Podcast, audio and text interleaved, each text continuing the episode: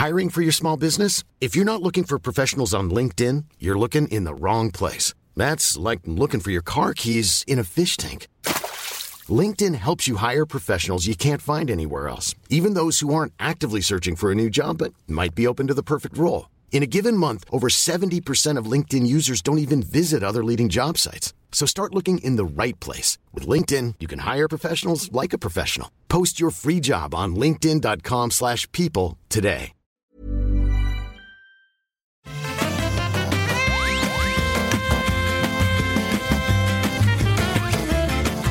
Bonjour à tous et bienvenue dans le Rendez-vous Jeu, l'émission numéro 1 du jeu vidéo en France dans la catégorie des podcasts qui stream en live sur Twitch le jeudi de midi à 1h.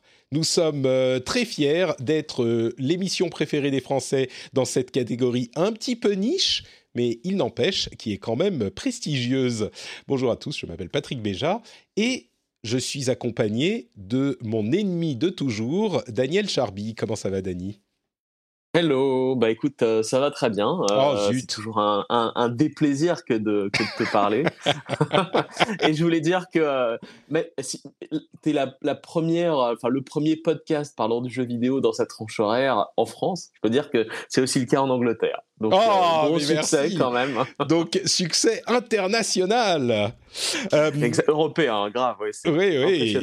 Et on, on attend que, sur le monde. on attend que les gens de la chatroom nous disent d'où ils nous écoutent pour confirmer qu'on est également premier euh, dans leur, dans leur Je pense pays. qu'on est pas mal en Suisse aussi là-dessus. hein, euh, Non, mais en fait, il faut prendre des pays où on parle pas trop le français parce que s'il y a du français, Ah. on a de- des possibilités d'avoir de la concurrence. a- Alors que ouais, c'est sûr. Mais enfin, bon, on plaisante, mais je pense que le rendez-vous jeu est plutôt un, podcast, euh, l'un des podcasts de référence. Moi, mon ambition, ça a toujours été, d'en faire le podcast de référence du jeu vidéo. Euh, et en fait, mon but, mon, ma stratégie pour ça, c'est comme pour le rendez-vous tech. Bon, essayer de faire les choses bien sérieusement, etc. Mais surtout, durer plus longtemps que les autres. Donc, c'est mon idée. Euh, les, les petits gars de ZQSD, ils continuent, mais ils, ils ont jamais été hyper réguliers. Donc, je me dis, OK, on peut être en concurrence. Il y a quand même Silence on joue euh, et Erwan Cario qui, malgré les difficultés euh, et les changements, continue à faire son émission depuis un petit peu plus longtemps que le rendez-vous jeu. Mais un jour, il finira par ne plus en pouvoir, peut-être. Mais, ou- mais quand, quand tu dis durer plus longtemps que les autres, tu veux, on fait des podcasts de 5 heures comme ça. on les a à l'usure. Regardez comme on est long. Exactement, ça sera la stratégie 2022. Parce que 2021, je vais être un petit peu occupé à partir d'avril, donc il faut pas faire de gros changements, on va dire. Euh, on va parler de Steam et d'autres constructeurs, d'autres développeurs qui se sont fait condamner par la justice européenne. On va aussi parler des énièmes excuses de euh, Projekt pour euh, Cyberpunk 2077. On va aussi parler de mon nouveau PC qui est euh, absolument incroyable et je vais vous parler des petites difficultés que, que j'ai avec. Là, je suis encore sur l'ancien pour enregistrer.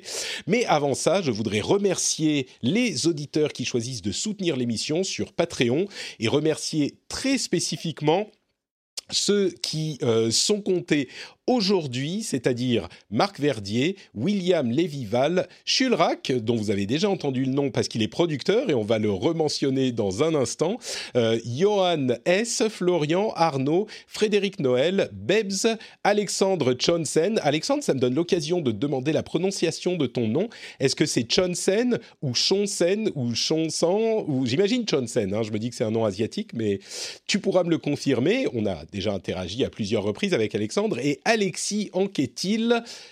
À, à vous euh, tous, un grand, grand merci de contribuer à la production de cette émission. Et puis, les producteurs, producteurs euh, qui ont leur nom mis en lettres d'or au début de cet épisode et de tous les épisodes, puisqu'ils contribuent de manière significative à euh, son existence, à savoir Lancelot Davizard et Schulrak qui sont, je dirais, un petit peu les Valve et les CD Projekt du monde du podcast gaming. Euh, une force absolument incommensurable, mais contrairement à ces autres sociétés, ils usent de leur pouvoir pour faire le bien. Donc un grand merci à Lancelot Davizard et Schulrak. Bon, euh, première chose dont je voulais vous parler, c'est le euh, PC que j'ai enfin reçu. Ça fait des semaines et des mois que je vous en parle parce que je l'ai commandé il y a un moment, mais euh, les pénuries étant ce qu'elles sont, les ruptures de stock étant ce qu'elles sont, euh, il a fallu non seulement que je downgrade mon PC avec le processeur qui n'est plus un 5900X dans les Ryzen, mais un 5800X, qui a un bien moins bon rapport qualité-prix. On pourra en parler un petit peu plus dans l'after show. Je pense qu'on va peut-être euh, faire un petit sujet sur ça et les détails de tout ça avec les Patriotes, euh, mais qui viendra donc en, fin d'émission. Mais à côté de ça, euh, s'il est très puissant, j'ai quand même eu des gros soucis, pas tant matériels, mais en logiciel, des trucs absolument peut-être un peu de ma faute, mais en fait, alors j'ai un peu honte. Euh, c'est le moment confession. Vous savez que je suis complètement obsessif compulsif sur certains trucs il y a des choses qui me, qui me, euh, qui me m'obsède complètement si c'est pas exactement comme je veux qu'elle soit. Et dans mon PC, il y avait un truc comme ça. Quand on crée le compte sous Windows dans le PC, il y a un répertoire. Dans le répertoire utilisateur, il y a un répertoire qui est normalement le répertoire dans lequel on stocke certaines des données qui vous sont associées, euh, qui est le répertoire avec votre nom. Et là, au lieu d'avoir Patrick comme nom, il y avait Patrie les, premières, euh, les cinq premières lettres. Et je voulais que ça soit Patrick. Et évidemment, c'est un répertoire du système, donc pour changer le nom, il suffit pas de juste changer le nom du répertoire, il faut aller farfouiller dans euh, la base de registre, il faut euh, faire des changements un petit peu partout. Je me suis dit, rien à foutre, je vais le faire quand même.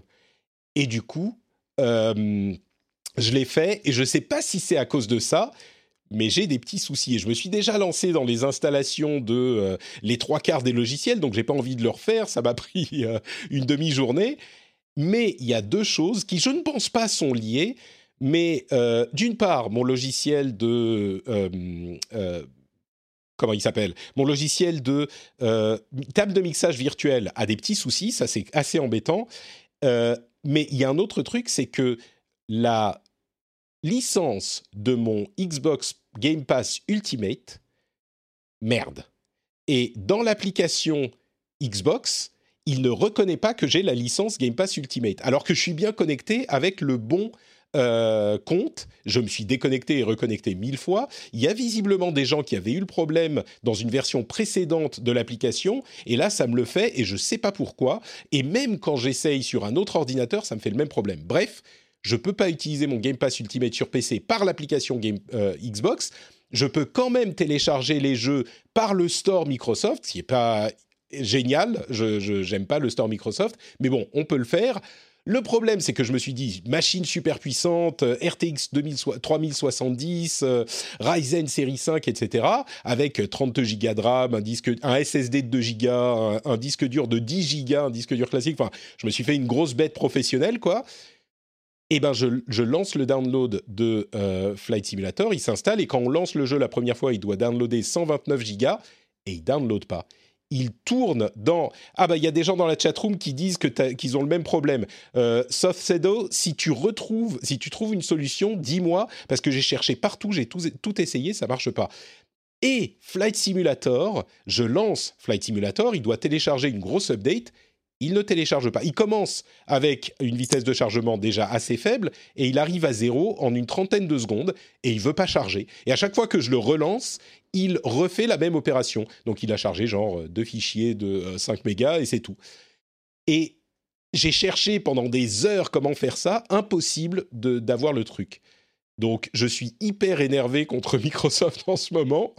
Et je pense pas que ça soit parce que j'ai fait euh, cette opération avec le répertoire Patrick euh, changé, enfin Patrick changé en Patrick, mais j'ai pas vraiment envie de, tout recommencer à zéro pour tester si c'est ça, surtout que je pense pas que ça soit ça.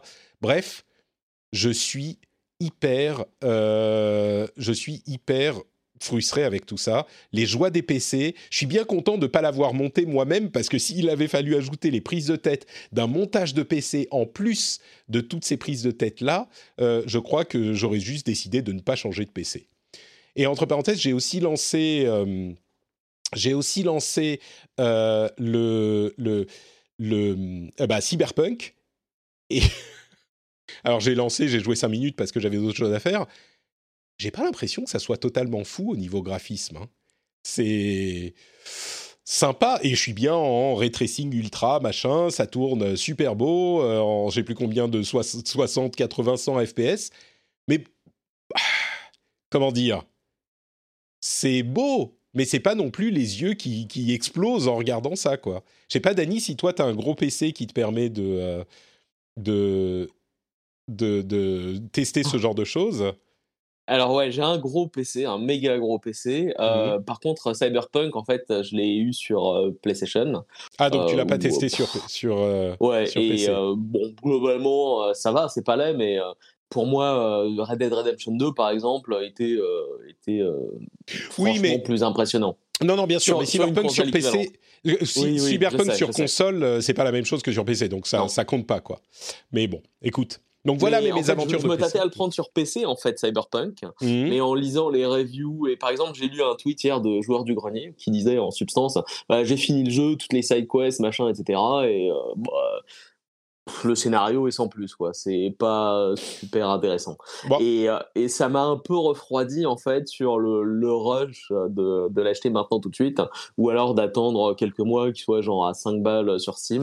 Et, euh, et, euh, et, avec toutes les updates les fixes les mises à jour et les trucs pour qu'il fonctionne correctement. Mais pour l'instant effectivement euh, Ouais. Je l'ai pas vu sur PC. Je pense qu'il doit être beaucoup beaucoup mieux évidemment. Ah bah oui oui, il est beau mais enfin bon, c'est encore euh, j'étais énervé avec ces histoires de Microsoft et donc je dis ah de toute façon, c'est de la merde. Je, je déteste mon nouveau PC. Euh, bon, il va falloir, c'est comme d'habitude. En fait, le plus frustrant dans cette histoire, c'est que je me disais, maintenant c'est bon, tout va tourner, tout est et, 99% des trucs tournent sans problème en fait. C'est pas euh, vraiment des gros problèmes. Le, PC il est arrivé monté, il fonctionne bien, euh, tout tourne mais les quelques trucs qui tournent pas, c'est juste en gros Flight Simulator et l'application Xbox, qui d'ailleurs sur le papier est encore en bêta, mais bon, euh, et eh ben ça me frustre énormément et du coup je ah, je déteste tout. Mhm. Donc euh. Mais tu, tu, veux un exemple de, de, trucs hallucinants qui se passent sur PC Dis-moi. Donc euh, j'ai un PC avec Bluetooth, tout marche bien.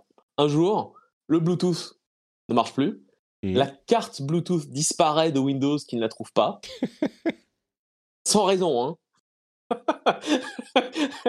et voilà. Et, ça a pris des heures, des heures et des heures de recherche pour trouver comment résoudre le problème. Ok. T'as réussi bah, au final? Oui, oui, j'ai réussi au final. Donc la carte Bluetooth n'a aucun problème. C'est juste Windows, un jour, il s'est dit, j'ai arrêté de la détecter.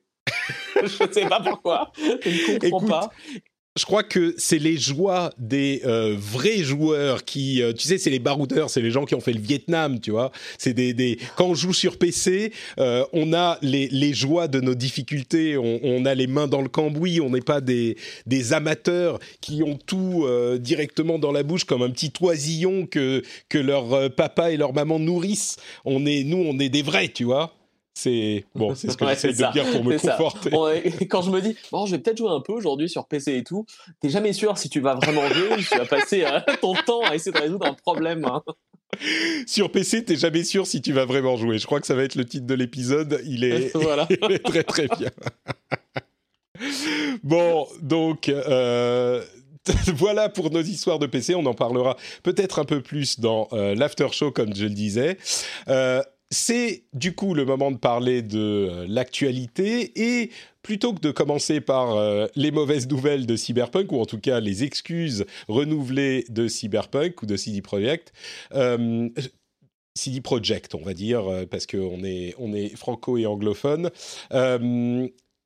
les, les mésaventures de Steam et d'autres développeurs du, en Europe, qu'est-ce qui s'est passé? Eh ben, la Commission européenne a décidé de mettre une amende sur euh, plusieurs euh, des développeurs et notamment Valve, notamment Valve et, euh, Steam du coup, qui n'ont pas collaboré avec la Commission pourquoi Parce qu'ils ont imposé un blocage sur les, certains jeux en collaboration avec des développeurs, euh, plutôt des éditeurs, à savoir Bandai Namco, Capcom, Zenimax, Koch Media, Koch Media et Focus Home Interactive.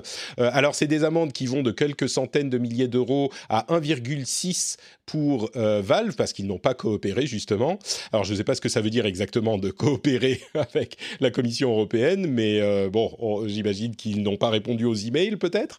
Mais, mais donc, ce qui s'est passé, le problème, c'est que Valve vend des jeux et euh, il est possible d'utiliser des clés qui correspondent à l'activation d'un jeu en numérique. Et on peut euh, acheter ces clés qui sont euh, utilisées de différentes manières, euh, vendues sur certains sites, distribuées par les éditeurs ou par d'autres moyens.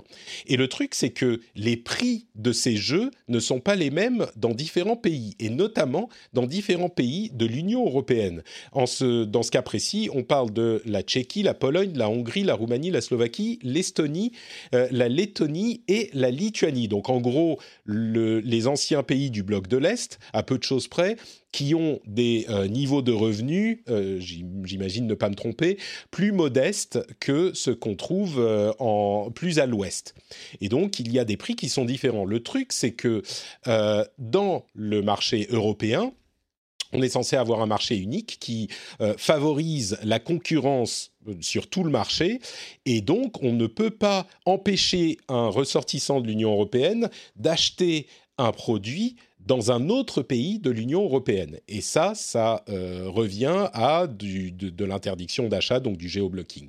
Donc c'est interdit par la loi européenne. Ça concerne des faits qui ont eu lieu entre, on va dire, euh, c'est plus le cas aujourd'hui, mais c'est euh, entre 2012 et 2018, je crois, ou 2010 et 2018, il y a deux affaires séparées, peut-être même un petit peu avant, ça a commencé en 2007, et puis ça s'est terminé en 2018 avec deux affaires séparées.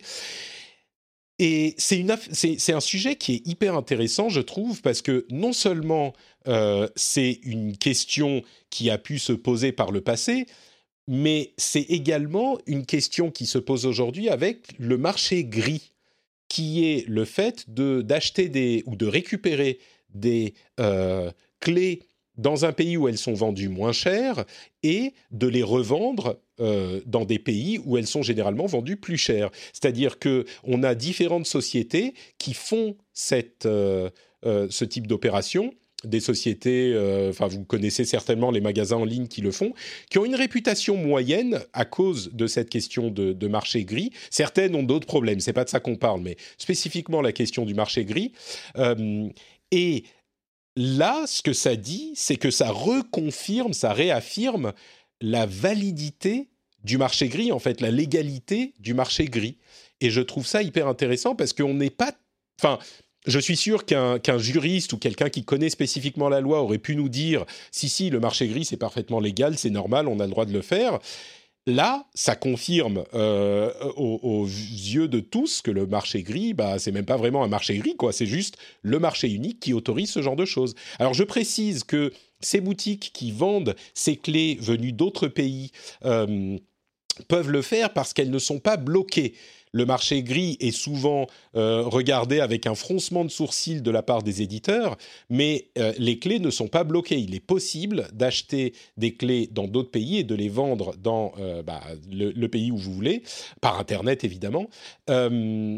Là, on parle de clés qui étaient spécifiquement bloquées. Donc, si vous achetiez un une clé en Pologne au hasard et que vous vouliez l'activer avec un compte qui est identifié comme euh, euh, en France, c'est généralement avec la, carte de crédit que la localisation est identifiée, mais pas que. Euh, eh bien, vous ne pouviez pas l'activer, c'était bloqué. Ça, c'est ce qui est reproché à ces éditeurs. Donc, les, les, les activations du marché gris sont possibles. C'est le fait de l'avoir spécifiquement bloqué qui est une instance assez rare. donc, du coup, euh, qu'est-ce que tu penses, Dani C'est le, la confirmation du fait que, enfin, c'est clair, quoi. Le, marché gris n'est pas si gris que ça. C'est un marché blanc, je sais pas. C'est bah, ça, reste du marché gris, tu vois, à mon avis. Mais en contrepartie, bah, c'est, enfin, tu vois, l'Europe a tranché là-dessus, et je pense que c'est une bonne chose parce que finalement, euh, enfin on a un marché unique. Donc euh, ensuite, c'est aux éditeurs. Toi, t'es, t'es, t'es, t'y es plus. Ouais, bon, euh. j'étais, j'étais dans un marché unique. Mais en même temps, t'as ton, as ton passeport hein. français quand même, donc tu peux dire. On, voilà, j'ai, encore. c'est indéfini. encore complètement euh, exclu. Mais, mais et, et globalement, enfin voilà. Bon, je pense que je pense que ça va pas ça va pas changer la face du monde parce que c'est quand même quelque chose qui existait depuis longtemps qui continuera à exister et ça existe aussi euh, sur tout, hein, le matériel informatique, etc. c'est pas, enfin, le marché gris existe depuis Mathusalem, mais je pense que là au moins il y a eu, euh, enfin, ces revendeurs offraient une facilité euh, pour obtenir des clés sans avoir besoin de parler polonais ou je ne sais quelle autre langue. Et franchement, et en plus de apporter un minimum de sécurité à la transaction. Donc je pense que globalement c'est une bonne chose. Et ensuite effectivement, bah, si les éditeurs ils doivent revoir leur stratégie de, de pricing pour s'assurer à ce qu'il n'y ait pas d'écart énorme, bah, écoute voilà. Et, et, et c'est ensuite aux gens de décider, bah, par exemple, tu vois, s'il y a un écart de prix de 5 euros entre la clé française et une clé polonaise, bah, c'est aux gens de voir s'ils veulent prendre le risque ou pas pour 5 euros. Mais si l'écart est du simple au double, par exemple, bah, effectivement, euh, personne ne va se mm. poser la question. Bah, le, le danger, euh, à mon avis, est assez, assez inexistant parce que tu as acheté une clé polonaise, tu as quand même activer ta clé sur Steam et c'est comme si tu l'avais acheté en France. Je pense pas que. Euh, oui, bien sûr, mais, mais tu passes par des revendeurs tierces alors que finalement l'acheter directement sur Steam, tu as aussi euh, bah, ce que, tout, ce hmm. qu'apporte la plateforme en elle-même. Le fait, oui, mais tu passes... C'est débattable, disons. Ouais, tu l'as, tu l'as acheté sur Steam, enfin tu l'as acheté ailleurs, mais tu l'as activé sur Steam, donc il y a pas de, je vois pas comment ça pourrait, tu vois, il, y va pas y avoir de service après-vente, à moins que la clé ne s'active pas, là c'est un problème. J'ai acheté ces clés, voilà, c'est ça. Pour moi, c'est des services après-vente, de hmm. euh, customer service, etc.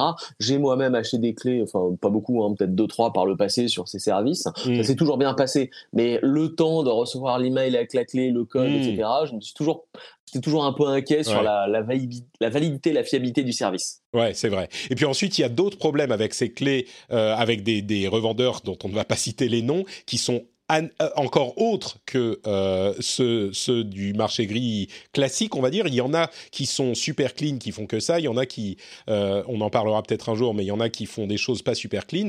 Mais la question que tu évoques est en fait la question centrale du sujet, la plus importante, c'est qu'est-ce qui va devenir du prix est-ce que, enfin, bon, le marché existe depuis longtemps et les prix sont euh, clairement différents et les éditeurs survivent et, survivent très bien. Euh, mais le prix, s'ils doivent le fixer à peu près unique en Europe, parce que contrairement à un matériel, euh, un ordinateur ou un truc physique, bah, on n'a pas besoin de de l'envoyer, de le transporter, on n'a pas besoin de l'assurer de la même manière. Le service après-vente, c'est pas la même chose si on a un truc qui est défectueux, bien sûr, si c'est un truc physique, mais si ils doivent mettre un prix unique, bah, s'ils mettent des prix qui sont adaptés à un niveau de vie euh, plus à l'ouest, ça va faire des prix beaucoup trop élevés pour euh, les pays qu'on évoquait tout à l'heure. Et à l'inverse, s'ils mettent des prix qui sont euh, adaptés à ces pays-là, eh ben, ils seront peut-être trop faibles pour les pays occidentaux. Et bon, ensuite, il y a des questions de rentrer dans ces budgets dans lesquels on ne va pas rentrer. Mais... Et puis, s'ils mettent un prix entre les deux, je pense que personne va être content. Donc, c'est n'est pas un problème facile à gérer. À terme, l'idée pourrait être que euh, bah, tout va s'équilibrer, on va voir des niveaux de vie, si ça se passe de la même manière partout, des niveaux de vie qui vont s'équilibrer et qui vont remonter dans les pays de l'ancien bloc euh, de l'Est. Et, ça serait le but final, mais dans l'immédiat, dans les quelques années à venir, je ne pense pas que ça fonctionnerait de cette manière. Donc je sais pas, il y a une question euh, intéressante là-dessus. Et puis l'équilibrage du niveau de vie, on parle de dizaines et dizaines d'années, tu vois, il y aura sans doute une uniformisation, mais regarde, même en France finalement, où c'est un pays relativement riche parmi tout le bloc euh, de l'Union Européenne, finalement, bah, tu as des endroits qui sont beaucoup plus euh, élevés et riches que d'autres. Donc euh, imagine ça sur l'échelle d'un continent, je n'ose même pas mmh. imaginer la complexité, le temps que ça va prendre. Mais ouais, globalement, c'est un, une sorte de casse-tête. Je pense qu'il y aura probablement encore des écarts de prix, mais ils vont peut-être être réduits pour justement euh, mmh. continuer à motiver peut-être les clients de l'Europe de l'Ouest à acheter euh, sur les plateformes à, plein impôt plutôt que de prendre un risque pour euh, économiser 5, 10 euros. Enfin, 10 euros, ça commence déjà à devenir important, mais 5 euros, tu vois, c'est une question que tout le monde va se poser, je pense. C'est vrai, ouais, ouais, tout à fait. Ouais. Parce qu'en plus, évidemment, il y a la, marge de la plateforme en question qui va te revendre le truc. Donc, si le prix est assez adapté, la marge est plus intéressante pour eux ou moins. Et donc, mmh ouais. Bon, bah écoutez, c'est un sujet qui est complexe, mais en tout cas, cette question du marché gris est une conséquence hyper intéressante, je trouve, de, la, la décision. C'est pas directement, directement lié, mais par, euh, par petite connexion, ça, ça parle de la même chose.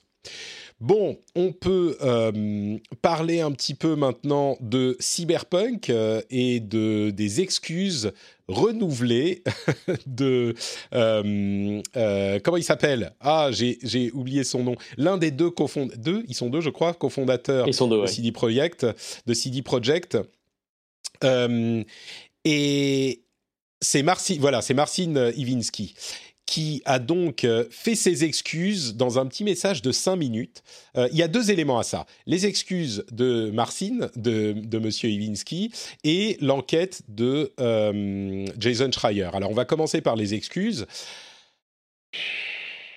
Comment dire? C'est bien qu'il s'excuse. Il a vraiment dit c'est de notre faute, c'est le management, c'est nous qui avons pris les décisions, donc ne reprocher rien aux développeurs. C'est vraiment pas eux qui sont responsables de ça. J'ai pas vraiment l'impression que qui que ce soit reproché quoi que ce soit aux développeurs et que euh, j'ai l'impression que tout le monde avait bien compris qui était euh, euh, responsable là-dedans. Mais bon, c'est peut-être bien de le dire aussi, de le dire quand même.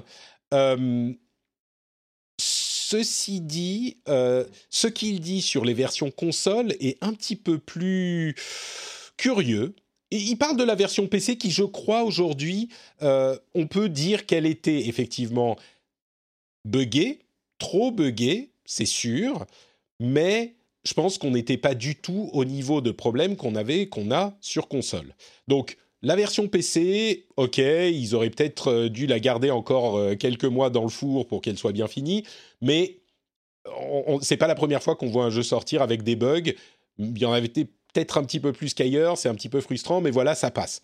La version console, PS4 et Xbox One, par contre, euh, la manière dont il en parle, c'est un petit peu... Comment dire Il dit, en fait, Oh, on a énormément bossé, on bossait jusqu'à la dernière seconde, c'est pour ça qu'on n'a pas donné les versions de review aux, journalistes euh, seulement deux jours avant la sortie du jeu, c'est pour ça bon, c'est un petit peu capillotracté et moi j'y crois pas trop, mais au moins il dit quelque chose. Par contre, ce qu'il dit sur la qualité de ces versions console est, en étant généreux, un petit peu inexplicable.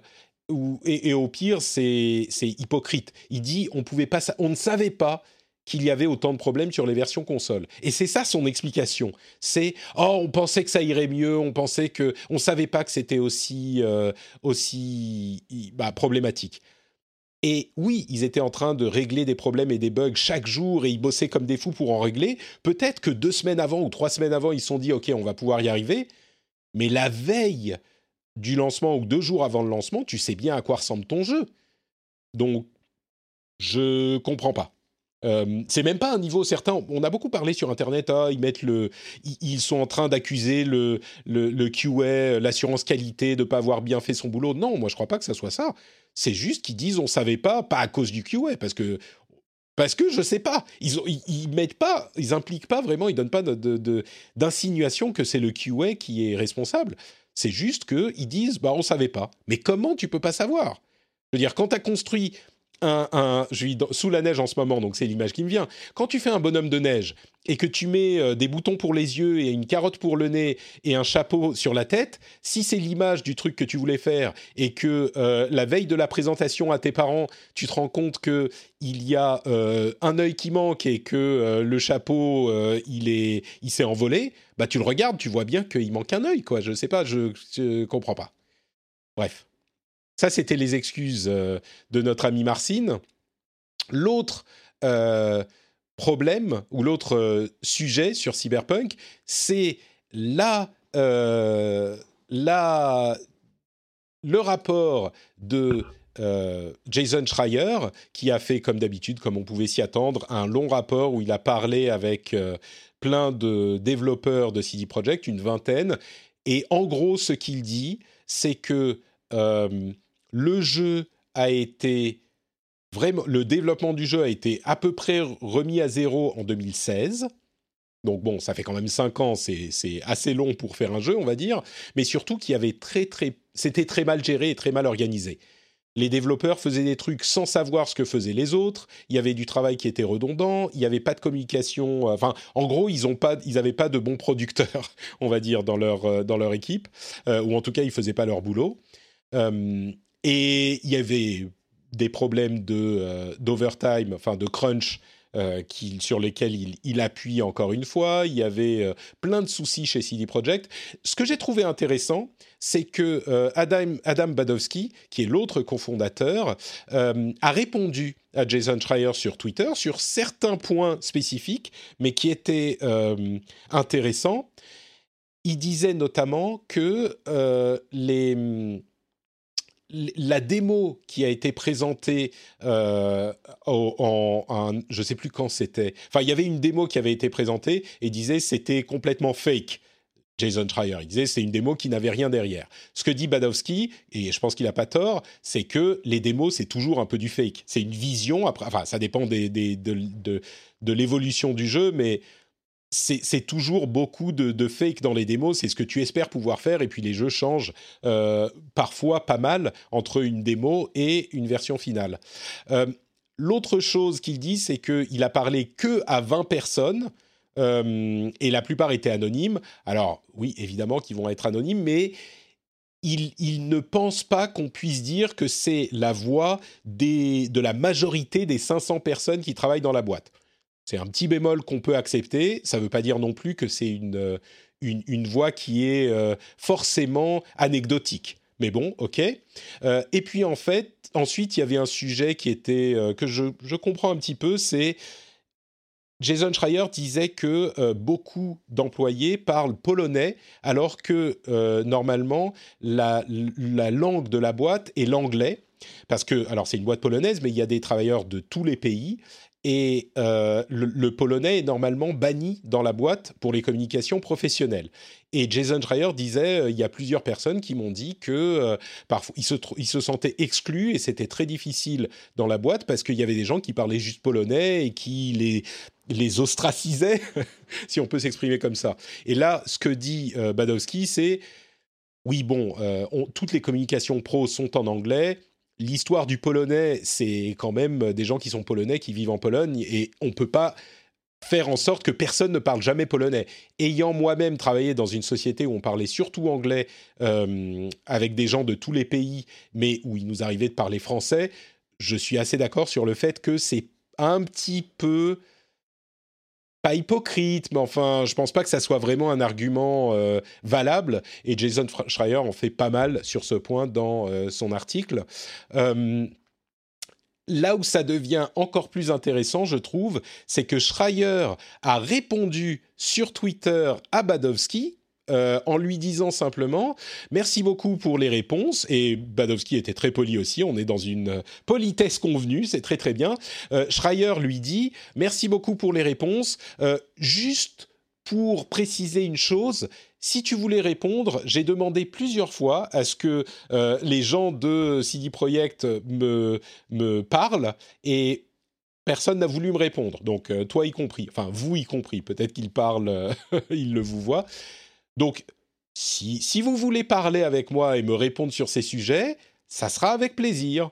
Et je trouve que c'est assez euh, bien dit, parce que c'est vrai qu'au final, s'ils veulent parler pour l'article, bon, Schreier est un petit peu à charge parfois, mais généralement, moi j'ai trouvé qu'il était euh, quand même assez euh, juste quand il faut présenter les éléments qu'il a qui vont contre son, son, point de vue. Et il le dit de manière assez éthique, quoi. Donc, bref.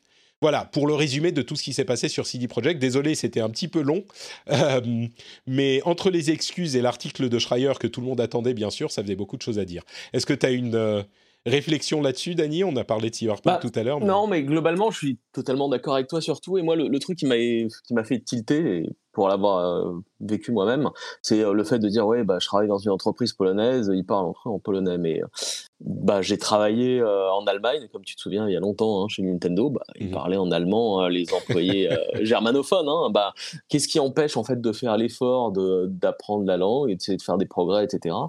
Et, et, voilà, c'est aux étrangers de faire l'effort de parler la langue locale s'ils veulent se sentir inclus. Et s'ils veulent pas ou qu'ils le font pas, bah, on peut pas vraiment se plaindre. Et moi, ça me, ça me, enfin, ça me fait un peu tilter de, de lire ça, tu vois. De, ouais. Euh, je, enfin, je comprends pas ce, ce, mode de fonctionnement et de s'en plaindre après. Ouais, c'était un petit, euh, c'était un détail dans l'article de Schreier, mais c'est vrai ouais. que ça m'a fait, ça m'a fait tilter aussi parce que j'étais dans cette situation. Et bon, euh, c'est vrai que tu peux, tu, tu, c'est difficile quoi de le leur reprocher, surtout si comme c'est le cas, euh, les communications sont ma majoritairement en anglais. Nous aussi, on bossait très souvent en anglais, majoritairement en anglais. Et oui, à un moment, euh, tu peux pas leur reprocher de parler leur langue quand ils sont ensemble. Bien sûr. Tu vois, si tu, si tu rentres dans le groupe, euh, moi, généralement, quand il quand y avait un anglophone qui arrivait dans le groupe, on commençait à, à transiter vers l'anglais et, et, voilà. C'était. Et, et, et, tu vois, s'il si, avait marqué dans l'article en disant ça, par exemple, et en plus, bah, c'est des projets que ne euh, payent pas, par exemple, des formations ou des cours de polonais à ses employés. Là, j'aurais dit, ouais, ok, bof, mais euh, vu la taille de l'entreprise, je suis quasiment certain que ce soit le cas. Ouais. Bon, après, Donc, ça, euh, c'est vraiment un ouais. détail de l'article. Hein. C'est un détail, c'est un, un détail. pour tout le reste, pour tout le reste on est, ouais, ouais c'est ça. On a été dans cette situation. Le reste, effectivement, tu vois, le coup de la démo, bon, euh, ouais. c'est pas les premiers ni les derniers à faire ce genre de choses, hein, tu vois, c'est toujours un peu euh, un peu délicat. Et bon, mmh. ensuite, euh, moi, moi, ce qui m'embête un peu dans, dans, dans le résultat, c'est que finalement, il y a eu une superbe campagne marketing avec un jeu qui a pas été à la hauteur derrière. Et ouais. pour moi, c'est le plus gros regret. Ensuite, on pense ce qu'on veut du jeu. au global, tu vois, mais je pense que le fait de lancer les versions console en l'état, moi, c'est le, le, truc qui me, qui me choque le plus dans le lot. Ouais. Euh, et c'est euh, une décision probablement très très mercantile, mais, euh, mais en fin de compte, enfin, je pense que c'est des projets qui vont devoir monter, montrer pas de blanche pendant longtemps, et ouais. je l'espère, pour que les, les clients, enfin ces clients, commencent à lui redonner confiance. Complètement, ouais. Oui, et on que ce soit pas genre Witcher 4, regardez, il a l'air trop beau, trop cool, et qu'on ait la même discussion dans quelques années avec un jeu plein de bugs et Ouais, bah je pense pas. Hein. Là, je pense que il bah, y, y, a deux choses. D'une part, euh, commercialement, comme on le disait la semaine dernière, si on regarde seulement cet aspect, ils ont eu raison de le sortir. C'était une catastrophe et on l'a âprement critiqué ici. Mais ils en ont vendu, combien on disait la semaine Des dernière? palettes, 20 ouais. millions, euh, quelque chose comme ça? Faut que je retrouve les chiffres. Mais ils en ont vendu quelque chose comme 20 millions euh, trois semaines après le, le, euh, le lancement. Donc, euh, ils ont clairement fait des chiffres de folie. Et s'ils l'avaient lancé sur euh, PS4 et Xbox ils, après, genre un ou deux mois après, d'une part, ça aurait peut-être pas suffi, je pense pas. Et puis d'autre part, ils auraient pas eu le, le buzz du mmh. lancement. Donc, voilà, ils auraient simplement pas fait autant d'argent. C'est euh, alors immoral ou amoral. Ils ont totalement eu raison. Ouais. Ils ont eu totalement raison. Je pense qu'ensuite, au niveau image de marque euh, ouais. et confiance vis-à-vis -vis de ta clientèle, c'est peut-être problématique pour nous qui sommes très proches du, euh, du, marché du jeu vidéo, on lit les news, on s'y intéresse, mais finalement pour monsieur et madame tout le monde qui dit oh, bah, je vais offrir à, à mon ouais. petit neveu à Noël euh, Cyberpunk, bah, je pense que euh, ça, ça, va gêner personne malheureusement. Et, et, tu vois, sur les 20 millions de ventes, hein, finalement, je pense que si un jour les chiffres les scores du nombre de gens en fait qui ont annulé leur commande sur une des deux consoles euh, font surface, on pourra voir la proportion de gens qui étaient vraiment mécontents par rapport à ces 20 millions. Alors c'est pas c'est pas 20 millions, pardon, euh, c'était ah si si pardon. Alors je sais plus. Bon pardon. Euh, ce que je veux dire c'est que ça tenait compte des remboursements. Ça oui, bien sûr. Mais justement, mais quelle est la proportion en fait des remboursements? Est-ce que euh, le jeu aurait vendu 30 millions ah, il y a 10 millions de gens ouais, qui ont demandé des remboursements, ou est-ce qu'on parle de quelques dizaines de milliers, de centaines ouais. de milliers de personnes? C'est beaucoup, mais ça, ça, montre aussi la proportion et l'ampleur du buzz ou du bad buzz qu'il y a autour du jeu ouais. par rapport à vraiment l'impact que ça a eu sur les, les acheteurs. Alors écoute, moi j'aurais dit, je pense qu'ils vont pas réussir à se rattraper. Ouais, c'est 13 millions, hein, je crois bien. C'est 13 millions qu'ils ont annoncé à la fin de l'année, dix jours après le lancement, en, en prenant compte des, euh, des, des remboursements. Euh, mais ce que je voulais dire, c'est que si on n'avait pas eu l'exemple de Hello Games avec No Man's Sky, euh, j'aurais été beaucoup plus inquiet pour euh, CD Projekt. CD Projekt, je ne sais pas comment le dire. Si on n'avait pas eu l'exemple de Hello Games, parce que ils ont tellement bossé chez Hello Games pendant trois ans en amenant des mises à jour tous les ans énormes et en continuant au-delà du moment où on s'était dit euh, vraiment là, c'est bon. Ils ont continué à en amener encore. Je me dis, c'est possible. Tu vois, si maintenant, pendant trois ans, ils mhm. font rien d'autre que mettre des trucs super cool gratuitement sur Cyberpunk, alors peut-être qu'on se dira, euh, ok, bon, vous nous avez, vous nous avez, vous avez racheté notre confiance.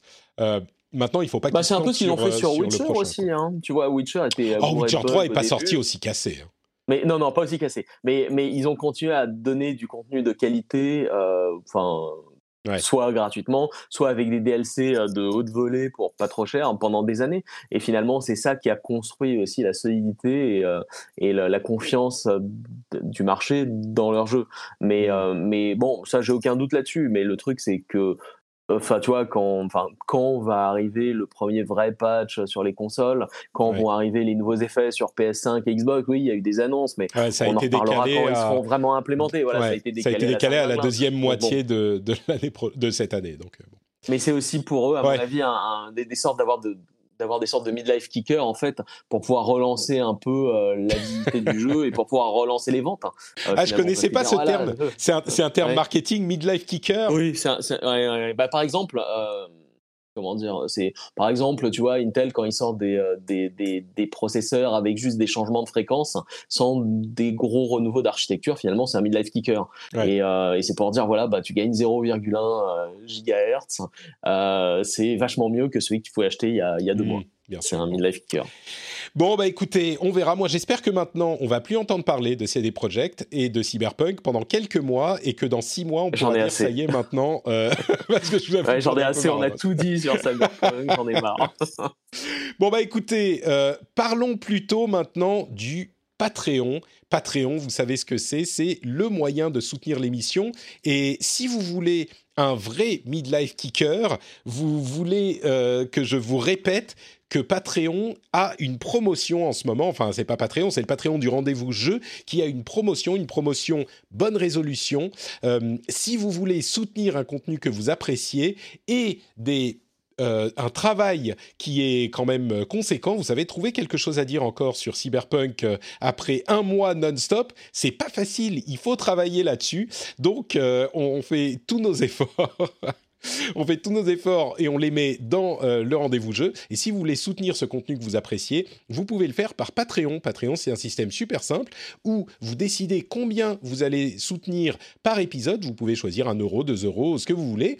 Et vous avez des contreparties en euh, conséquence, euh, notamment les euh, timecodes pour passer une partie que vous aimez pas, vous avez euh, des contenus étendus, vous avez des euh, contenus spéciaux, etc., etc. Et là, il y a une promotion qui vous donne accès au niveau qui, qui donne accès au Discord privé, à la participation aux after shows euh, qui est à un prix réduit. Vous pouvez aller voir sur patreon.com slash rdvjeux et bien sûr vous conserverez ce prix réduit quand la, euh, quand la promotion va disparaître. Ce qui arrive très bientôt les enfants il faut pas attendre plus longtemps. Si vous aviez entendu au début euh, du mois, vous avez dit oh, c'est bon, j'ai le temps.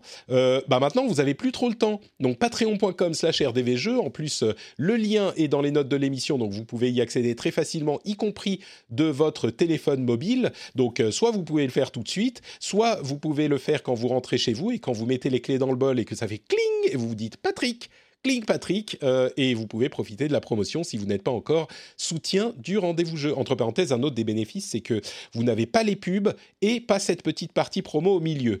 Donc euh, donc voilà, c'est euh, un des... Ah bah il y a, y a, des gens dans la chatroom qui disent ⁇ Allez, je m'abonne !⁇ Bah merci beaucoup, merci à vous. Et merci à vous tous de considérer cette idée peut-être de soutenir un contenu que vous appréciez. vous savez quoi? Je vais vous dire un truc.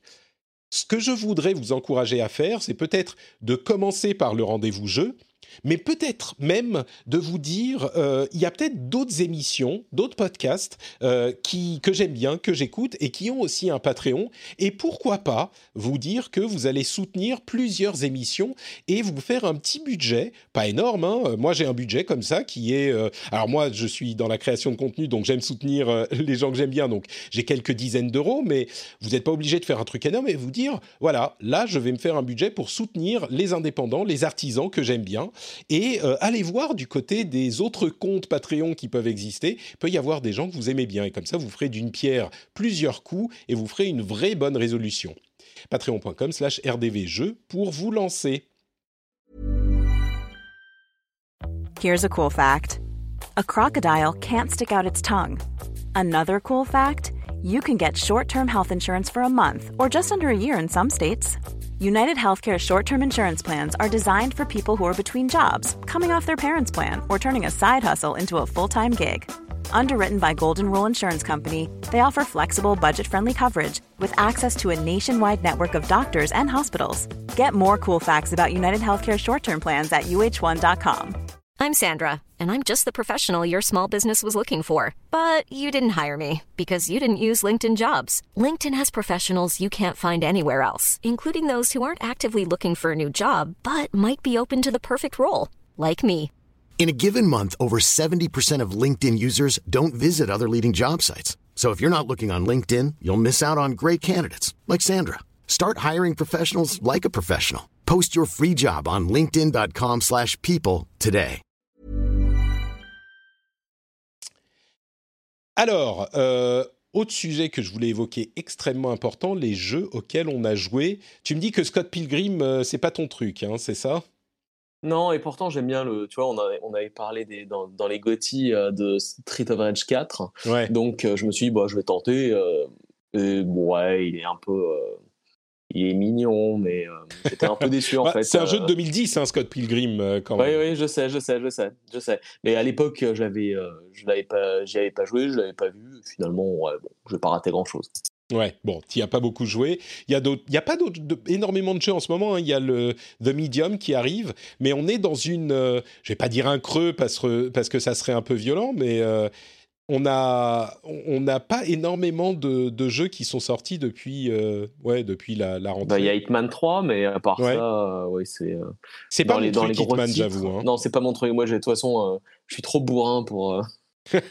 pour aller pour aller pour aller balader derrière les mecs les cacher des cadavres et trucs ça me, ça me saoule donc c'est pas trop trop mon, Je mon genre que- de jeu mais- il y a énormément de gens qui sont super fans de Hitman et qui vont me dire euh, mais comment oses-tu dire qu'il n'y a pas eu de sortie mais mais c'est vrai moi c'est pareil. C'est tellement je l'ai testé hein, Hitman et c'est tellement pas mon truc. Au bout de 10 minutes euh, je me dis bon il faut que je shoote quelqu'un là euh, qu'est-ce que c'est que ce truc Euh, j'arrive pas à rentrer dans il y a quelques catégories de jeux comme ça qui sont pas pour moi.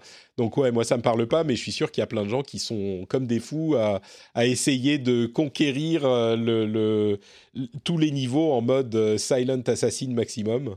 C'est pas ton, c'est pas ton truc aussi. Oh, ça, j'y arrive pas. Non, c'est l'ennui absolu. hein. Moi, j'ai, moi, c'est au contraire. hein. C'est, j'y vais avec des gros flingues et je tue tout le monde en hurlant. et ça devient très, très difficile parce que j'étais pas du tout. Le jeu est pas designé pour ça, donc c'est normal. Il te pousse à être en, en fufu tout le temps, mais j'y arrive pas. Ouais. Et tu vois, dans la, dans la chat room, euh, bah, il y a quelqu'un qui a mentionné moi un jeu qui me, qui me tente bien que j'attends. Bah, c'est le, c'est Mario en fait euh, sur Switch. Euh, surtout Oh. pour jouer à, à, à la version Bowser. Bowser's Fury en étant euh, Epic. Mario Kart. Euh, Epic Ouais, Mario Kart. ouais. Epic Mario 4, c'est euh, c'est l'un des, des jeux que j'ai mis dans ma liste euh, des combien de 15 ou 18 jeux que j'attends avec impatience en 2021, qui est ma dernière vidéo YouTube. Et donc, si vous si vous euh, êtes intéressé par ça, c'est sur youtube.com slash notepatrick, bien sûr, comme toujours. Mais euh, Mario, j'en parlais la semaine dernière. Mais ça, c'est le 12, euh, le 12 février. Mais moi, je l'attends. Tu l'avais pas fait sur Wii? Si, si, bien sûr, je l'ai, Ah oui. je l'ai retourné dans tous les sens. Et Ouais. honnêtement, enfin, il n'y avait pas Bowser Fury. Donc, déjà, c'est un bonus sympa. Mais déjà, de base, je me disais pourquoi pas refaire le jeu Hmm. euh, maintenant euh, sur Switch. Vois Donc, c'est, c'est pour dire la qualité du jeu. Et euh, puis, Ouais. il, est, il est juste, c'est un des meilleurs jeux de plateforme auxquels j'ai joué depuis je sais pas combien d'années. Et le fait de Mm. pouvoir y jouer à 4, c'est super sympa. Écoute, je sais pas si j'aurai des gens avec qui jouer à Mario. Peut-être qu'on fera un truc sur le, sur le stream, puisqu'on peut jouer en ligne avec euh, Mhm. cette version. Peut-être. Alors, euh, attends, attends que je m'entraîne d'abord hein, pour que je te, je te montre un peu comment jouer. tu, veux, tu veux découvrir euh, tous les moyens de, de griffer le, le- le- les Ça, autres joueurs, genre en les poussant dans le vide. euh, Le pousser dans le vide, exactement, ouais, c'est ce que j'avais mentionné. T'as bien, tu vois clair dans mon jeu. Bon, ça c'est pas pour tout de suite. Euh, moi j'ai testé un jeu qui s'appelle Yaga, qui est à euh, une vingtaine d'euros sur euh, Steam, dont j'ai entendu parler dans un autre podcast que j'aime bien. Euh, et c'est un petit roguelite très original. J'ai pas beaucoup joué. Hein. C'est vraiment, c'est vraiment un jeu que je comment dire, que j'ai testé comme ça pour, pour voir ce que ça donnait. Il est disponible également sur PlayStation, visiblement, et peut-être sur d'autres plateformes. Je vous avoue que j'ai pas bien regardé, mais il a une, un look et une, un folklore assez original. C'est vraiment, on parlait des pays de l'Est tout à l'heure, c'est un petit peu euh, ancré dans cette euh, culture-là. On est un forgeron euh, qui a perdu un bras et qui peut mettre des armes spéciales sur son bras et qui est manipulé ou tourmenté, tourmenté par les Baba Yaga. Il y en a trois. mais c'est assez intéressant la manière dont il gère la l'intégration entre les mécaniques du jeu et la narration du jeu. Euh, ça va pas jusqu'à la maîtrise de Hades bien sûr, mais euh, la manière dont les bonus par exemple d'un run sont intégrés dans la narration du jeu, on peut choisir un bonus mais c'est les trois Baba Yaga qui vont dire euh, oui, euh, c'était tel jour, donc euh, il était plus fort, c'était tel, il se passait tel truc, donc les ennemis étaient plus faibles. Et tu vas choisir quelle version de l'histoire elle raconte. Il y a ce genre de choses. C'est beaucoup de travail. je pense qu'ils ont, ont fait les, les, développeurs. Il y a vraiment quelque chose d'original. C'est un, des graphismes en. C'est pas du papier animé, c'est du Ouais, un petit peu. Je sais plus, il y a un jeu il y a pas longtemps qui m'avait fait penser un petit peu à ça. Ah bah d'ailleurs, je crois que c'est un petit peu comme euh, l'impression que m'avait donné euh, euh, Ghost and Goblins, le remake. sauf que là, c'est beau. c'est un un petit peu différent. Mais voilà, c'est un petit jeu que j'ai testé. Il est à 20 euros sur Steam je l'ai testé vraiment pas longtemps, donc je peux pas donner d'avis euh, sur le jeu en lui-même. D'après ce que je comprends, le gameplay est pas à la hauteur, mais le travail artistique est intéressant. Donc euh, je voulais le, mentionner. Euh, et puis j'ai aussi downloadé Crusader Kings 3, mais je l'ai pas, je l'ai même pas lancé parce que j'ai pas eu le temps et que je suis en ah, train d'essayer de faire en sorte que mon PC fonctionne. Bon sang de bois. Voilà, bon, à part ça, effectivement, il n'y a pas énormément de jeux, euh, de jeux à, mentionner, je crois. Par contre, des annonces. Euh, on, me dit dans la chatroom qu'il est sur Apple Arcade. Ah, c'est deux choses d'une part, c'est cool. Euh, merci, euh, j'en ai marre de, le mentionner parce que du coup, euh, les gens qui sont abonnés à Apple Arcade pourront le tester. L'autre truc, Crusader Kings, il est sur, il est sur le Game Pass. C'est pour ça que je l'ai downloadé. Mais, mais l'autre truc, c'est que encore une fois, ça montre à quel point on ne sait pas ce qui est sur ce putain d'Apple Arcade. Bref, il y a d'autres news et la news qui euh, a fait hurler de joie tous les gens qui ont euh, soit 50 plus que moi, soit 5 ans de moins que moi, parce que moi je suis dans la tranche d'âge où je pensais que Pokémon c'était pas cool et donc je suis pas plongé dedans, c'était pour les enfants quand c'est sorti et que moi j'étais un, un, jeune adulte trop cool pour que. T'avais déjà 45 ans, c'est ça? Exactement. Euh, Pokémon Snap va sortir sur Switch le 30 avril. Vous avoue que ça me fait un peu bailler cette annonce, mais euh, Dany, toi qui as travaillé littéralement sur Pokémon à la traduction euh, à la grande époque. J'ai travaillé sur Pokémon Snap, même à l'époque. Hein, donc, euh, ah oui, même sur Pokémon à l'époque, le, enfin, le, jeu m'intéressait pas des masses. Alors que j'aime bien Pokémon, mais le fait de faire un safari photo euh, sur un rail pour trouver des photos sympas, ça, ça me parlait pas trop. Bon, ensuite, le jeu a eu beaucoup, il a eu son succès, donc je pense qu'il y a pas mal d'attentes et que graphiquement, il a l'air sympa, mignon et tout, mais enfin, c'est trop passif pour moi comme genre de jeu. Hmm. On est un petit peu d'accord. C'est un peu comme euh, Hitman où il faut attendre, euh, être discret, euh, se balader et, tromper l'ennemi. à un moment, tu veux sortir ton flingue. Bon, Pokémon, sortir le flingue, c'est pas forcément l'activité principale, mais à un moment, tu as envie d'être un petit peu plus actif, on va dire, dans, dans, ce genre de jeu. Enfin, moi. Exactement. Et pour moi, l'intérêt des jeux Pokémon, c'est tu captures ton Pokémon dans la Pokéball et ensuite tu détruis la Pokéball avec le Pokémon à l'intérieur. Et là, ça devient super bien. Bon, voilà pour cette annonce. Euh, Qu'est-ce qu'il y a eu d'autre? Ghost and Goblins Resurrection euh, Ah. va nous faire. Ah, alors là, ça te parle plus. Il y a eu une petite vidéo de présentation. Bon, il n'y avait pas grand-chose, mais je voulais le mentionner parce que je savais que tu serais là, donc je me suis dit ça va te plaire. Euh, on a eu une petite vidéo de présentation des ambitions du jeu. Bon, voilà, c'est juste pour dire Ghost and Goblins pendant que que Danny est là. Le, le truc à mentionner, c'est que ils, ont, ils veulent faire un truc qui rappelle vraiment le jeu d'origine, surtout dans les premiers niveaux, mais ils veulent essayer des choses un peu différentes euh, au fur et à mesure que le jeu avance. Donc euh, ça, sera, ça risque d'être intéressant. On voit notamment des combats de boss assez originaux. Donc euh, bon, bref. Moi, je pense que ça Ah sera bah, pas non plus j'y jouerai de toute façon, on verra. J'ai, J'aime Ghost and Goblins, j'ai joué à quasiment tous les, tous les épisodes, donc euh, j'ai hâte d'y rejouer.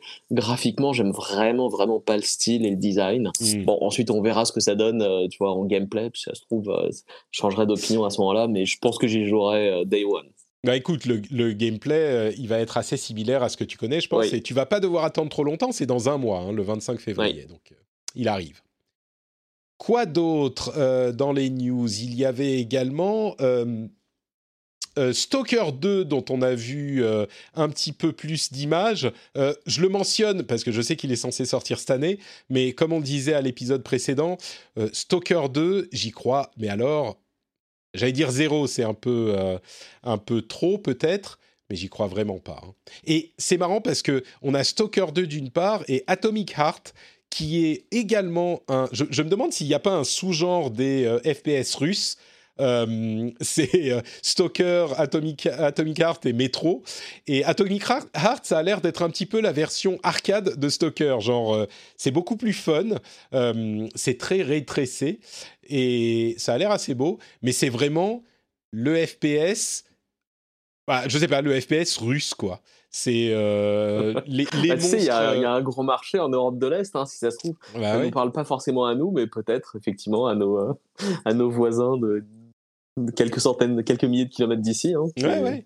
Mais je pense, enfin, ouais, pour moi, c'est quelques centaines, hein, mais euh, c'est vrai, C'est- vrai, c'est des voisins. hein. C'est des voisins, oui, je, ouais. les, je les aime beaucoup, évidemment. Mais, mais j'imagine qu'il y a quand même un truc culturel, parce qu'il y a des, des caractéristiques communes euh, dans la manière dont euh, tous ces jeux pr- représentent la violence et, et- et les, les styles de jeu qu'ils utilisent. Et je sais pas, ça serait intéressant d'étudier ça. Et, regarde, tu vois, par exemple, le World of Tanks, le, Mhm. le free-to-play, euh, etc. Bah, il a, il a un succès massif dans tout ce qui est euh, Europe centrale, Europe de l'Est, hein, alors que finalement, par chez nous, c'est euh, c'est pas au même niveau. Et euh, Ouais. donc, ouais, je pense que culturellement, il y a une façon de- d'envisager le, le jeu vidéo et, et les, et les un peu goûts différent. qui est, euh, enfin, culturellement, mais c'est à des années-lumière, hein, c'est dingue. Hein. Ouais. On me, précise ou on veut que je mentionne dans la chatroom que Stalker est un RPG autant qu'un FPS. Euh, effectivement, peut-être que certains auraient pu être induits enduits d'erreur. Euh, bon, il y a des mécaniques RPG également dans le jeu. Euh, Hitman 3, on en a, on en a parlé. Euh, juste un autre euh, petit mot pour mentionner que c'est le premier jeu, à ma connaissance, à utiliser, peut-être qu'il y en a eu un autre, mais je, je l'ai oublié, à utiliser la fonction de partage de save state. euh, qui permet en fait sur Stadia, je, oui sur Stadia spécifiquement, euh, de partager en fait un endroit du jeu où on est avec quelqu'un et d'avoir pile exactement à la microseconde près exactement la même partie que nous avec tous les objets tous les en fait c'est vraiment une sauvegarde de la RAM du jeu. On envoie une URL qui, correspond à cette RAM et donc vous pouvez relancer le jeu à ce moment exactement comme la personne que, euh, qui vous l'a envoyé euh, euh, l'utilisait et il y a enfin était en train de jouer. C'est vraiment comme une sauvegarde pile pile pile à la microseconde près ça risque d'avoir des, des, utilisations intéressantes, je pense surtout aux, streamers, mais pas que. On peut imaginer quelqu'un qui euh, utilise ça pour euh, proposer des challenges ou dire euh, moi j'étais dans cette situation, qu'est-ce que vous auriez fait? Avec un petit peu d'inventivité, ça pourrait être intéressant. Ça peut également ne rien donner du tout, mais l'idée est intéressante en tout cas. Euh, allez, quelques news en plus. Euh, Opera, le navigateur, euh, a acheté un middleware qui s'appelle Game Maker Studio. C'est un middleware, donc un, des outils de développement, euh, qui ont été utilisés par pas mal de gros enfin de, jeux euh, qu'on connaît. Il y a euh, Katana Zero, Hyper, Hyper Life Drifter, Undertale, Nuclear Throne, Downwell, enfin plein de petits jeux qui ont utilisé ce euh, cet outil de développement. Euh, et c'est Opera qui l'a acheté, c'est un navigateur. Qu'est-ce que Opera veut d'un outil de développement? Je ne sais pas. Ils avaient sorti Opera DX, qui est un navigateur optimisé pour le jeu vidéo. Alors c'est un petit peu gadget, mais il y a quelques éléments qui sont euh, sympathiques. Mais c'est une société finlandaise, Opera, et je pense que les Finlandais sont, sont très friands de jeux vidéo. Je me demande s'ils vont pas utiliser ça pour je ne sais pas, d'autres choses que juste le navigateur. Ils sont en train peut-être de se dire, dans le jeu vidéo, il y a des choses à faire. Peut-être des moyens de développer euh, des choses vidéoludiques plus, euh, plus facilement dans le, les navigateurs. Ça pourrait être intéressant. Le retour des jeux euh, navigateurs. Flash n'a pas été vraiment remplacé par le HTML5 qui offre moins de possibilités. Peut-être qu'il y aurait un truc à faire là-dedans. C'est peut-être l'une de leurs ambitions. Mais c'était une, un achat que j'ai trouvé, que j'ai trouvé intéressant. Parce que c'est vrai qu'on n'a plus les jeux Flash. Il y a des choses qui sont possibles de faire en HTML, mais les, entre guillemets jeux Flash, c'était quelque chose qui était un vrai marché, quoi. Donc euh, bon, à voir. C'est complètement mort. Hein. Enfin, euh, c'est fou comment c'est passé de. Il y en avait des tonnes et des tonnes. Il y a quoi Enfin, début des années 2000. Hein. Euh, maintenant, ça court plus les rues. le projet Mara a été présenté par euh, Ninja Theory. Le projet Mara, c'est le prochain travail du studio euh, qui a développé euh, ah le truc psychologique. C'était oui. Avec le 2 qui est. Machin Revenge. non, mais non, pas Revenge. Non. La, la chatroom se gosse et ne va pas tarder à nous répondre je me, je me, suis rarement autant Oh mon dieu Malgré les super critiques. mais oui Hellblade, voilà, merci Hellblade. Oh, comment je suis fort. Tout à fait. Mais, euh, mais donc, c'est surtout, ils font un moteur qui essaye de recréer exactement la, enfin, euh, leur bureau, en fait. Et on voit quelques images de leur bureau et de la manière dont c'est recréé dans leur moteur. C'est hyper hyper, impressionnant. Euh, je ne sais pas à quel point. Enfin, c'est un, studio qui appartient à Microsoft, donc maintenant ils vont le faire. Euh, ils vont le faire. Enfin, ça tournera sur Xbox, mais il y a une qualité de modélisation euh, qui est vraiment, vraiment impressionnante. Je suis curieux de voir ce que ça donnera en jeu, mais c'est quelque chose, c'est presque de la recherche et développement, la manière dont ils modélisent euh, spécifiquement les bureaux avec des, du mappage, euh, avec des points en 3D, enfin c'est de la réalité augmentée presque. Et la modélisation en jeu, est saisissante, c'est du photoréalisme quoi. Donc je suis curieux de voir si ça pourra être le moteur qui tournera en jeu concrètement, ou si ça sera quelque chose de moins puissant qui tournera dans le jeu lui-même, mais les images sont très impressionnantes. Euh, donc, je mettrai dans les notes euh, de l'émission, pas, dans les notes, dans le, la euh, newsletter. Donc, allez vous abonner à la newsletter sur notrepatrick.com. Je mettrai le lien vers la vidéo. Euh, quoi d'autre? Il y a euh, les Yakuza Collection, le 4, 5, 6 qui arrive dans le Game Pass. Il y a The Medium qui arrive également ce mois-ci. Donc euh, du beau contenu dans le Game Pass, je voulais le signaler. il y a également possiblement Apex Legends qui arrive sur Switch. il y a eu un leak, enfin un post involontaire peut-être, qui pouvait annoncer l'arrivée de Apex Legends dans les jours à venir. Et surtout, il y a Dead Cells qui est disponible gratuitement sur Switch entre le 26, février, le 26 janvier et le 1er février, euh, avec la nouvelle, le nouveau DLC. Si pour une raison incompréhensible, vous n'avez pas encore joué à Dead Cells et que vous avez une Switch, euh, bah écoutez, prenez-le entre le 26 janvier et le 1er février parce que c'est un jeu auquel il, faut qu'il faut avoir testé quoi. Donc, euh, dans quelques jours, il sera disponible gratuitement pendant une semaine. En plus, il y a le, DLC qui sera euh, disponible et qui en plus sera en prix euh, réduit avec le deuxième DLC si vous voulez l'acheter. Moi, j'avais déjà acheté le premier. Pardon, enfin, c'est un bundle avec les deux DLC à prix réduit. Moi, j'avais déjà acheté le premier, je crois, juste pour soutenir Motion Twin. Je pense que j'achèterai le deuxième, même si c'est des trucs un petit peu trop difficiles qui sont au-dessus de mes capacités à moi. Et enfin, euh, la surprise euh, pour personne, l'ouverture du Super Nintendo World à Osaka a été décalée euh, à cause de la pandémie. C'est une mini catastrophe, ça, hein, parce que moi j'ai j'ai hâte que le Japon rouvre ses frontières, parce que le Super Nintendo World m'attend. J'arrive pas à savoir si tu es euh, ironique ou sérieux. Non, non, mais, j'ai vraiment y aller. Ouais. J'ai même regardé la vidéo où C'est vrai? Euh, qui, euh, qui se balade dedans. Trouve ça génial, c'est fantastique. ça me parle vachement plus que, que l'univers Disney, par exemple. Écoute, si tu peux attendre, on va dire, deux ans, comme ça on sera vraiment sûr que la pandémie sera terminée. on pourra y aller avec, on pourra y aller avec vous et on prendra nos deux enfants euh, dont le deuxième sera assez grand pour voyager, et tu, et tu pourras nous les garder pendant que euh, nous, on sort euh, manger des, des ramen. Très bien, et eh ben c'est pas de problème, hein, pas de problème. Mais bon, au rythme où ça va, je sais pas si on pourra si dans deux ans là-bas avant 5 ou 6 ans. Hein. Écoute, ils seront que plus grands, donc ils pourront se garder tout seuls. Du coup, nous on pourra aller manger des ramen pendant que eux. je, je, leur apprendrai toutes les insultes en multilingue que je peux que je peux connaître. Euh, bon, dernière news, je la mentionne quand même. Je vais mentionner chaque semaine, à chaque fois qu'il y a un nouveau personnage présenté pour King of Fighters 15, euh, il y a eu un nouvel personnage présenté pour King of Fighters 15. Voilà, maintenant vous savez.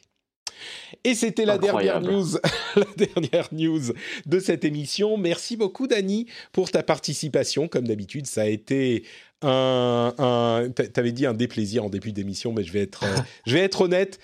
C'était pas désagréable. Donc merci d'avoir été avec nous. Oh, ah. quelle, joie, quel bonheur. Euh, j'espère qu'on aura la, la, prochaine fois tu vois, plus de, choses à débattre ou à discuter de manière, de manière un peu euh, intense. Tu vois, je sais pas, qu'est-ce que tu penses de Ghost and Goblin sur Switch par exemple? Eh ben, On en parlera dans un mois. C'est ça. Je ne sais pas si euh, il sera sorti pour notre prochain épisode, mais Mario sera sorti, donc je suis sûr qu'on pourra en parler à tous les épisodes obligé, obligé. de l'année. J'ai précommandé depuis des mois, hein, donc. très bien, très bien. Euh, où est-ce qu'on peut te retrouver sur Internet, dis-moi? Eh ben sur Twitter, euh, mon handle c'est @notdani. Euh, j'ai aussi un Instagram, dont je me sers non plus pas énormément, mais j'ai le même handle, donc c'est facile de me retrouver. Je poste en général quasiment que des conneries. Excellent. Donc, si vous voulez lire les conneries de Dany, vous pouvez aller sur Twitter ou Instagram. Euh, pour ma part, c'est Note Patrick sur Twitter, Facebook et Instagram. Euh, je vous rappelle également que j'ai une chaîne YouTube absolument formidable qui a atteint il y a peu les 10 000 abonnés. Rendez-vous compte, 10 000 abonnés. Si vous n'êtes pas encore, si vous n'en faites pas partie, vous pouvez aller regarder la dernière vidéo qui euh, parle de, des jeux que j'attends le plus en 2021. Une vidéo assez sympathique, je trouve. et pouvez également, bien sûr, soutenir le rendez-vous jeu avec cette promotion qui va bientôt disparaître de, de la, euh, des bonnes résolutions, la promo bonne résolution. Donc, euh, allez y jeter un coup d'œil. Le lien est dans les notes de l'émission. Vous pouvez le faire depuis votre mobile. Donc, euh, voilà, bonne résolution, Patreon pour le rendez-vous jeu ou d'autres créateurs que vous appréciez. Si vous créez un compte sur Patreon, et eh ben, vous pourrez soutenir plusieurs personnes. Et croyez-moi, chaque euro compte. C'est comme ça que ce compte existe. Donc euh, un grand merci à vous tous. Patreon.com slash rdvjeux. Bah écoutez, ça va être tout pour aujourd'hui. On se retrouve la semaine prochaine pour un nouvel épisode et pour le l'after show dans un instant pour les gens qui sont euh, soutiens du, de l'émission. Ciao, à très vite. Ciao, ciao.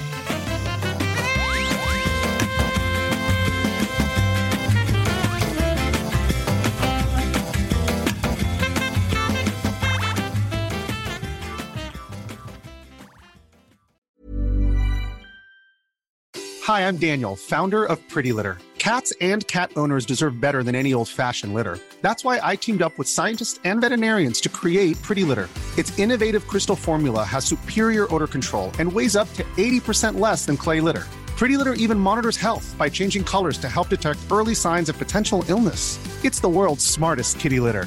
Go to prettylitter.com and use code ACAST for 20% off your first order and a free cat toy. Terms and conditions apply. See site for details.